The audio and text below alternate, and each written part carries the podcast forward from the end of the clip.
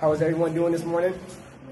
Good, that's good to hear. We are having uh, a few technical difficulties, so I'll be using a hand mic the whole time, but I think that is all right. God can work through that too. So, if you have your Bibles, uh, open up to Psalm 23. Uh, we are continuing uh, a summer series titled "Summer in the Psalms." So the whole summer we'll be looking at a psalm and seeing what God has for us. So once again, if you have your Bibles, open up to the famous, very well known Psalm 23.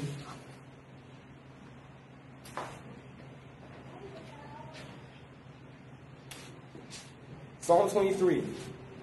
God says to us this morning, The Lord is my shepherd, I shall not want. He makes me lie down in green pastures. He leads me beside still waters. He restores my soul. He leads me in paths of righteousness for his name's sake.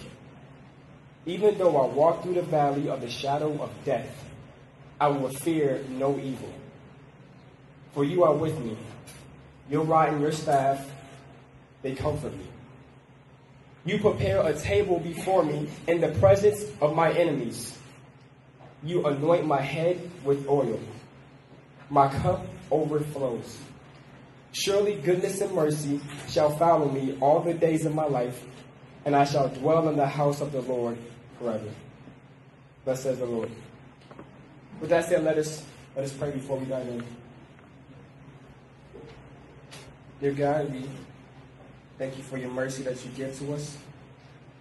Pray that we will continue to see your grace and your mercy as we read your word this morning and as we unpack what you have for us. I pray that if there is anybody here uh, who stands in need of comfort, peace, and security, I pray that you may provide for them those things and show them how you have provided for them through Jesus. And if there is anyone even this morning who does not know you, I pray that even through this message that they will come to know you, that they will submit to your lordship and take joy and pleasure in Jesus. Pray this in his name. Amen. What is the essence of Christianity? In other words, what does it mean to be a Christian? At its basic fundamental essentials, at its roots. Let's say that I gave you a paintbrush I don't know how many of you guys are artists. I'm not, but let's just run with it and say that I gave you a paintbrush and I gave you some paint you can paint with. And I told you, I said, I want you to paint me a picture, one picture of what it looks like to be a Christian. Paint me a picture of what it looks like to be a child of God. What it looks like to be a follower of Jesus Christ. What does it look like to be in God's family? Why do you come to church? Why do you read your Bible? Why do you participate in baptism and watch other baptisms? Why do you teach your kids the Word of God? Why do you do these things? What is one picture that you would paint? What does it look like to be a Christian, and why do you do the things that you do? What picture would you paint? Would you paint a picture of somebody that has it all together? That has this extreme perfect church attendance, that this kind of angelic being who never does anything wrong? Would you paint me a picture of someone who is extremely sacrificial, like a Mother Teresa like figure, right? Who's always just giving up his or her life for others? Is that essentially what it looks like to be a Christian? In our psalm today, David, he essentially paints a picture for us. Many scholars, commentators, teachers, they call this psalm the essence of Christianity. This is what it looks like to be a child of God. So David essentially takes his paintbrush for us this morning and he paints a picture of what it looks like to be a child of God, what it looks like to follow the Lord. And it is my prayer that we may see that the essence of Christianity, true Christianity, is not what we do for God, but what God does for us. True Christianity is not what we give to God, but essentially it is what God has given us, what God does give us, and what God will give us. And we see that in this psalm today. And with that said, let us pray this one more time. We can dive in. Dear Lord, I pray that um, your Son may be magnified and that we may run to you as the one who gives us all that we need. Pray this in Jesus' name. Amen. When you think about uh, David, uh, the Bible gives us a lot of details about his life. And he was absolutely amazing at taking like everyday, ordinary human things and using those things to describe God. He loved to sit back and meditate. That means think about, he loved to sit back and think about God and what God did for him. So when David sat back and he thought about how God protected him with his own power, God's own power, he says in Psalm 18:2, "The Lord is my rock and my fortress and my deliverer, my God, my rock, in whom I take refuge, my shield and the horn of my salvation, my stronghold." Now look at the words that David uses to describe God. He says rock, fortress, deliverer, refuge, shield, horn, stronghold. He was amazing at just taking every day, or at least in his day, I mean, a horn or a stronghold may not be may not make sense to us, but in his day, those things made sense. And he was absolutely amazing at taking everyday human realities and using them to describe God. And this psalm today, Psalm 23, is, well, no different. He says in verse 1, The Lord is my shepherd, I shall not want. And essentially, David uses two imageries in this song. The dominant one is the Lord as shepherd, and that covers verses 1 through 4. But the second imagery is the Lord as host, as in the Lord as a host for a meal, and that covers verses 5 through 6. But even though these are two different imageries, it still has its basic meaning. The common denominator is God provides, the Lord provides for his sheep. He says, The Lord is my shepherd, I shall not want. Now, when he says that, he's, he's not saying the Lord is my shepherd that I don't want, as in I don't want the Lord to be my shepherd. What he is saying is, The Lord is my shepherd, I have all that I need. Um, I'm reading from the ESV and it says, I shall not want. I like the way the TNIV, today's New International Version, um, translates that, and probably the NIV. They translate it as, The Lord is my shepherd, I lack nothing. As in, I have all that I need. There's nothing that I do not lack. And then David continues the imagery and he describes to us exactly why the Lord is his shepherd. We see that the Lord does his job exceedingly well. In verse 2, David says, He makes me lie down in green pastures. He leads me beside still waters. Now, if there's anybody who knew how to be a good shepherd, it was David. Right? He went from shepherding his father's flock, at least I believe it was his father's flock. He went from shepherding his father's flock to shepherding the people of Israel as king. So David knew what it means to be a shepherd. And when he says he leads me beside still waters, what he is doing is he is showing that the Lord has the knowledge to know exactly what his sheep need. Um, I've been told that sheep, they can't drink from uh, fast flowing waters. They need calm, quiet, still waters to drink from. They will not drink from fast flowing waters. I have no idea why. Maybe it's because if they would drink from fast flowing waters, they may fall in and get pulled downstream and, I don't know, fall off a cliff or something. I have no idea. But they won't do it. And so when David says he leads me beside still waters, he's not just throwing out random words from his hat to sound good. He is saying that the Lord knows exactly what I need and he gives it to me. That's what he's saying. He then goes on and he says in verse 3 He restores my soul, He leads me in paths of righteousness for His name's sake. Once again, the Lord, the shepherd, knows exactly what David needs. David constantly had people trying to kill him, to take away his life, Saul being one of them. And I'm not sure if this song was written during that time, uh, but you can probably guess that this song was probably written during the time where David was still being chased by his enemies. We'll get to that later. So David was always, a lot of times, he always faced discouragement, right? He always just kind of had this sense of discouragement. You read the Psalms, you see he's always crying out to God for protection, for safety, for security, for restoration, and the Lord gives him restoration. He says, He restores my soul. Also, he says, He leads me in paths of righteousness for his name's sake. We're in verse 3. So David not only needs restoration, but he also needs guidance. And once again, the shepherd, the Lord, knows exactly what his flock needs, and he provides accordingly. Uh, the Lord does not ignore his sheep. He knows exactly what his sheep, uh, his sheep needs. I can imagine if you're a shepherd that it's probably easy to daydream. I mean, you're out all day in that hot sun and you're just, you're just watching the sheep. I mean, they're just over there. All right, you know, he's, you may get into a little fight or something like that. You just kind of watch. No, I. That's what I would do. Anyways, um, so it's, it's, it'll probably be easy to daydream. But David says, He restores my soul, meaning that God does not daydream. Right? He doesn't just sit back and get bored with what's going on. He is always intent upon looking upon the, the necessities and the needs that his sheep needs. God does not ignore his sheep.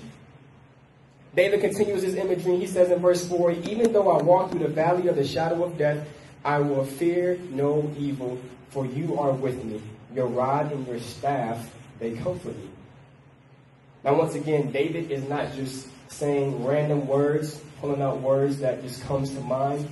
The words that he uses in this psalm are so uh, amazing. It, it is absolutely stunning.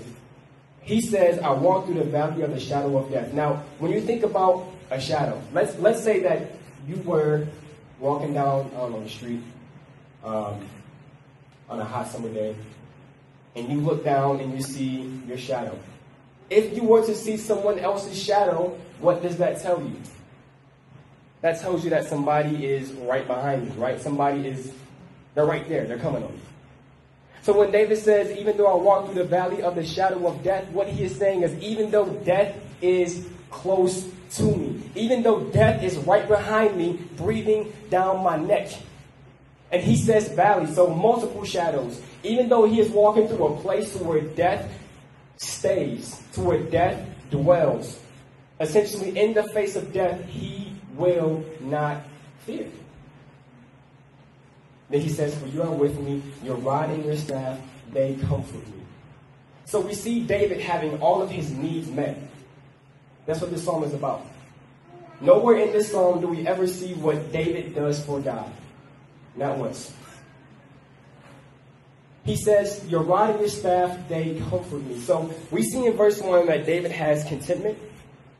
He has all that he needs. We see that he has peace and restoration in verses 2 and 3. We see that he has guidance.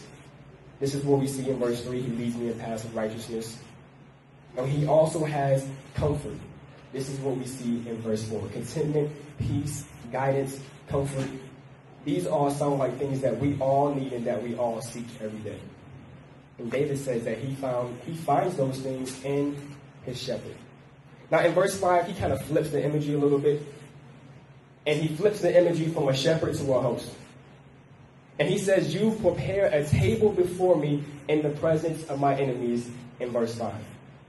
Now, what David is essentially saying is uh, he has so much security in the presence of God that he is able to eat a hot meal before his enemies.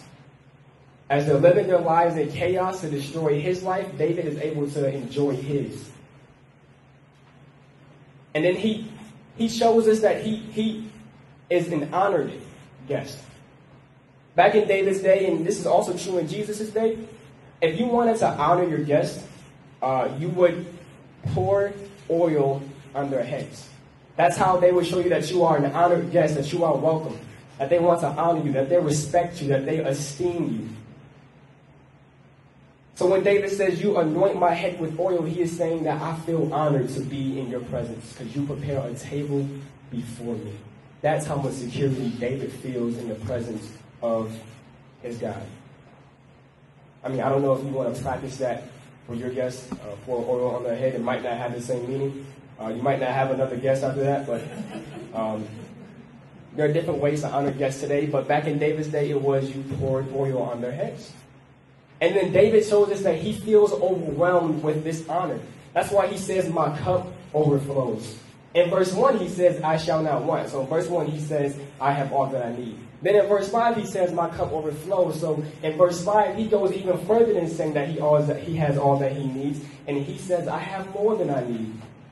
That's because the Lord is his shepherd. And then he ends in verse 6 with a statement of faith. He says, Surely goodness and mercy shall follow me all the days of my life, and I shall dwell in the house of the Lord forever. This is a statement of faith. He started this song with uh, a statement of declaration. He says, The Lord is my shepherd. And then he ends with a statement of faith. He says, Surely goodness and mercy shall follow me. Now, why, why is this a statement of faith? Well, the Bible says in Hebrews, it says that now faith is the assurance of things hoped for. That's chapter 11. The assurance of things hoped for, the conviction of things not seen. So faith is being assured of what you hope for. It is having a positive confidence and trust that what you hope for will happen. So as David meditates on God's goodness, he says, surely that shows his confidence, his trust. And he says, goodness and mercy shall follow me all the days of my life. And I shall dwell in the house of the Lord forever. Now, if you read the Psalms over and over, you'll see David talking about God's house a lot. So why does why does David talk about the Lord's house? What what is so attractive about the Lord's house? Well, for David, um, on that side of Calvary, he um, the Lord's house. Think about this. In Psalm 27, verse 4, David says, One thing have I asked of the Lord, that will I seek after, that I may dwell in the house of the Lord all the days of my life, to gaze upon the beauty of the Lord and to inquire in his temple. So the reason why David wants to go to the Lord's house is because that is where he sees the glory of God. That is where he sees how amazing, how beautiful, how majestic, how powerful, how strong, how mighty, how holy, how loving, how awesome God is. He goes to the Lord's house to see that. And his faith, his hope in this psalm is that God's goodness and mercy will chase him and will pursue him. The Lord is such a good shepherd that his goodness and mercy chases David. That's how good God is at his job. Now, this psalm, if you look at it from a bird's eye view, you will see that this psalm starts off with who God is. The Lord is my shepherd. The Lord is a sacrificial provider. Because that's what a shepherd does. He sacrifices his life for the sheep. And then we see what God does. Right? He says, He leads me. He restores my soul. He guides me. He comforts me. He makes me lie down in green pastures. So we see who God is, we see what God does, and then in verse 6 we see what God will do. Surely goodness and mercy shall follow me all the days of my life. We see that God's goodness and mercy will follow David. And that is what Christianity is all about. Now, two questions must be asked, real quick. One is, does coming to God to meet your needs, does that make a God out of your needs? Right? If you come to God to meet your needs, only to meet your needs, does that kind of make a, a genie out of God? Like you just rub him a little bit, and you rub your Bible a little bit, and then he'll grant you whatever you want? There are some who believe that uh, this kind of, you know, you can hear me talk about coming to God for our needs. There are some who believe that this is making an idol out of our needs. It's called hedonism, as in making a God out of your pleasure. That's what hedonism is. But think about this. Let's say that you are on a, a nature walk outside and it's hot. I mean, South Carolina hot. Like, it's, it's just burning. And you have no more water. And you are super thirsty. You want water. And let's say that you come across this spring that, that produces this crazy amount of water and provides this little stream, and there's plenty of water for you to drink from. How would you glorify that water? This is the imagery that uh, Dr. John Piper uses, and I'm to use it because it's awesome. Um, how would, how would you glorify that water? How would you honor that spring? Would you honor that spring by trying to find another source of water and pouring more water into it? that's how you would insult the water. What do you have that the water doesn't already have? The water has what you need. You don't need to go to the water to add anything to it. You honor it by just simply taking a drink. You're thirsty, it has water, you drink. And then your friends who are close behind you, when they come up to you and they see the satisfaction, the delight, the, the contentment, the peace, the pleasure, and the refreshment that is on your face, they will ask you, where did you get that from? Because they are thirsty too. And it is the same with Jesus Christ, the Good Shepherd. Because we all thirst after contentment, security, comfort, satisfaction, pleasure. These are all things that we all thirst and we hunger after. And we don't glorify God by trying to add something to Him or give Him something. The Bible says that He is not served by human hands. You glorify God by coming to Him and take a drink. You come to Him for your satisfaction, for your pleasure, for your contentment, your comfort, your peace, your security, your hope. And hopefully, the world who is right behind you, who is chasing after the same things, will see the satisfaction, the delight, the contentment that is on your face. And hopefully, as they see your life, they will ask you, Where did you get that from? And you will say, Jesus Christ. So it is coming to Jesus Christ, making to satisfy your needs, making an idol out of your needs. The answer is no. Look in verse 3. He says, He restores my soul. He leads me in path of righteousness for his name's sake. God glorifies himself by meeting your needs. That's how he brings himself glory. You want pleasure and delight and contentment? God is glorified by you seeking your pleasure, delight, and contentment in him and I in anything else. Now, the second question is a little different because the second question is one that I cannot answer for you. It's one that only you can answer for yourself. No matter where you're at in life, no matter how old you are, this is a question that only you can answer for yourself. The second question is Who is your Lord? Who is your shepherd? Who are you trusting to take care of you? Who are you trusting to be your good shepherd? When you're discouraged, who do you go to or what do you go to for restoration? When you want pleasure or happiness or contentment, who or what do you go to to satisfy you ultimately? Let's um let's imagine once again go back to our stream imagery. Let's imagine that you you're on a nature walk and you see this stream once again, this spring that produces all this water. And let's say that you magically got a cup of ocean water. I don't know how we got there, just run with it. Let's just say that you just got some ocean water. And let's say that you look at the stream and you said, ocean water looks, ocean water looks good. So then you turn your back on the stream and you start to walk and you start to take drinks from that ocean water. Now there's a problem with that. Because you can't drink ocean water and expect to survive. It has salt in it. So if you ever swim in the ocean, right, like salt, all in your mouth, all in your eyes, you come up with. That's because it has salt in it. And let's say that eventually you come to your senses and you're like, this ocean water is not doing its job. It's not getting it. I'm thirsty. It's, it's not quenching my thirst. So let's say you go back to the stream and you look at it and you say, How can you do this to me? How could you allow this to happen to me? And then you turn your back on the stream and you promise to never ever drink from it again.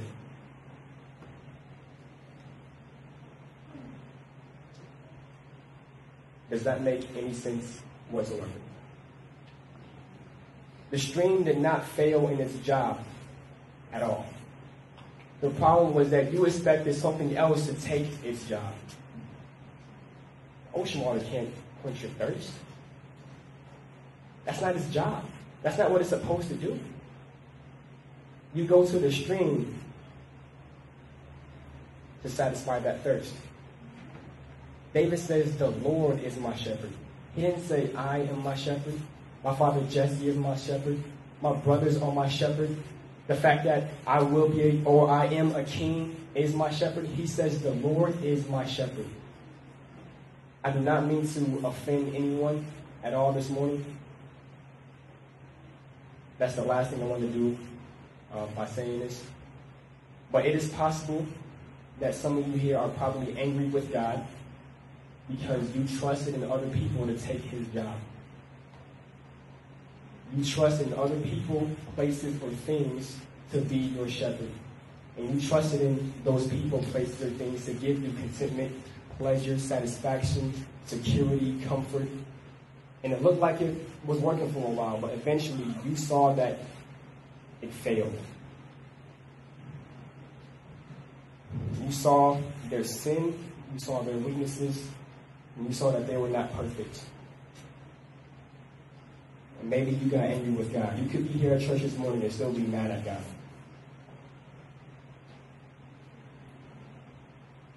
That does not mean that God has failed. That just means that you just trusted in someone else to take his job. If you think about John chapter 10, um,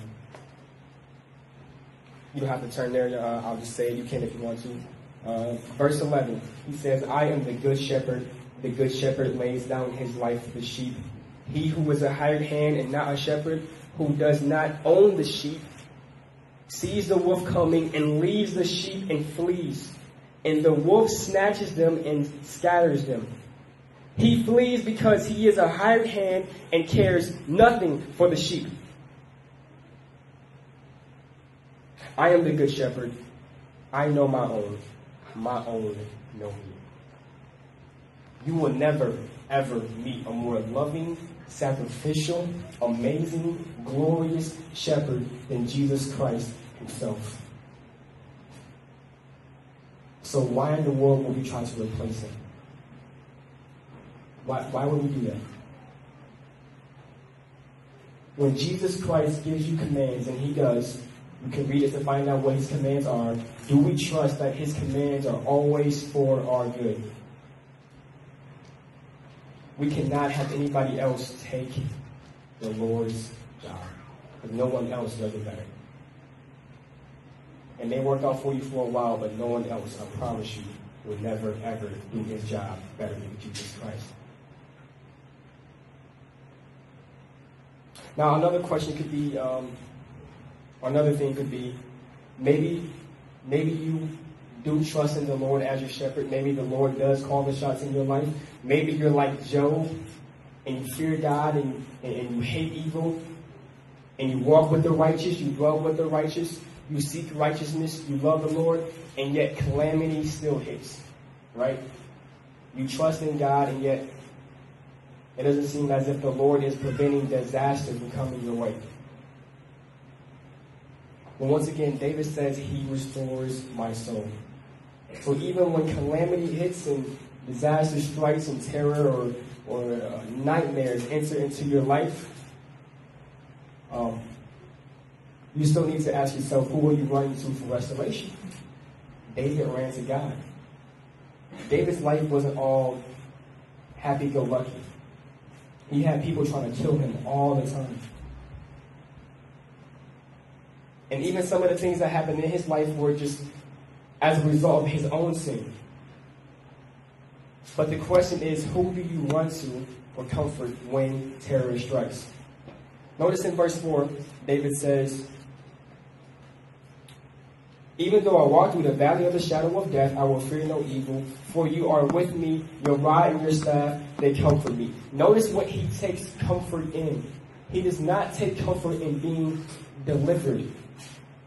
Because I don't know about you, but I don't see anywhere in verse 4 where he says, even though I walk through the valley of the shadow of death, you will bring me out. I'm not there anymore. No, he says, I will fear no evil. Why? Because you are with me. So he takes comfort not in his deliverance, but in the presence of God.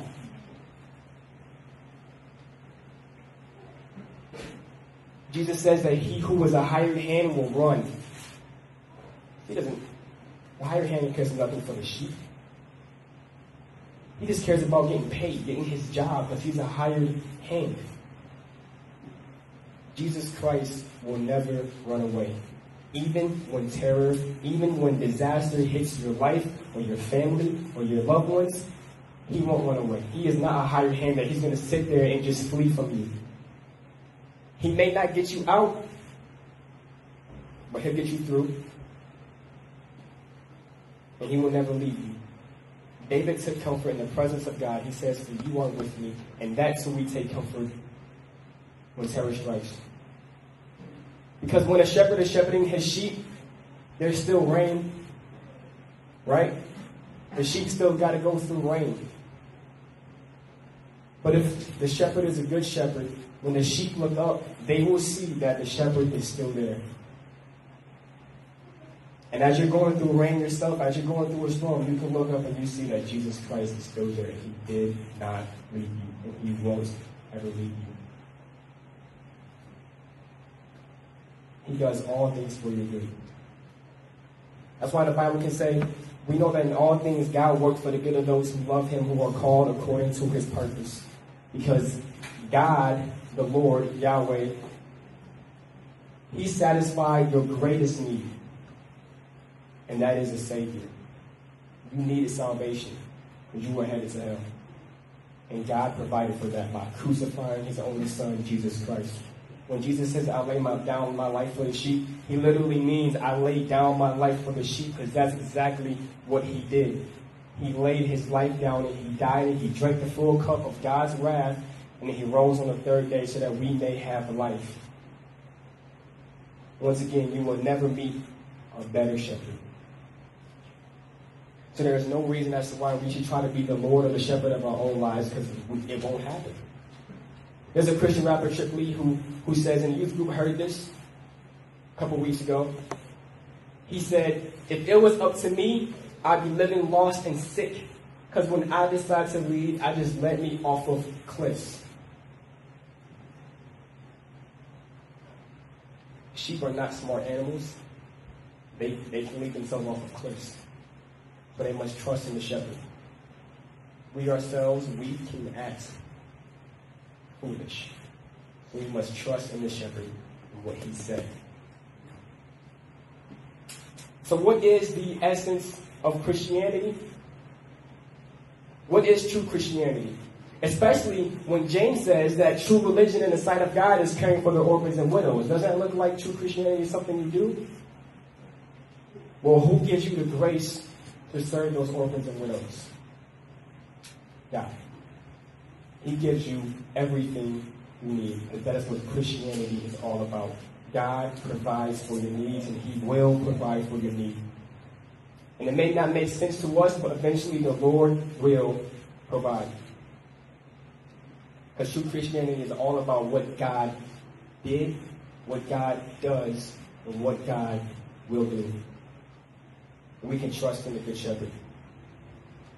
We can say, along with the hymn writer, Savior, like a shepherd, lead us. Much we need thy tender care. In thy pleasant pastures feed us. For our use thy foes prepare. Thou hast promised to receive me, poor and sinful though we be. Thou hast mercy to relieve us, grace to cleanse, power to free. Let us trust in Jesus. Let us pray. Dear Lord, we thank you um, for laying down your life to be our good shepherd. Forgive us for the times when we try to replace you. Forgive us for the times when we doubt you we don't believe that you can satisfy. No one else can take your job. And I pray for anyone here this morning who, who has tried to make themselves or uh, something else or someone else their good shepherd. I pray that you help them to see their sin as you lovingly lead your flock away from disaster and lead your flock away from the cliffs. And may we take our satisfaction and our pleasure in you. Thank you for being the glorious shepherd that you are. We love you. We pray this in Jesus' name. Amen. Now, may the God of hope fill you with all peace and believing, so that by the power of the Holy Spirit you may abound in hope. Go with God, for God goes with you. Amen.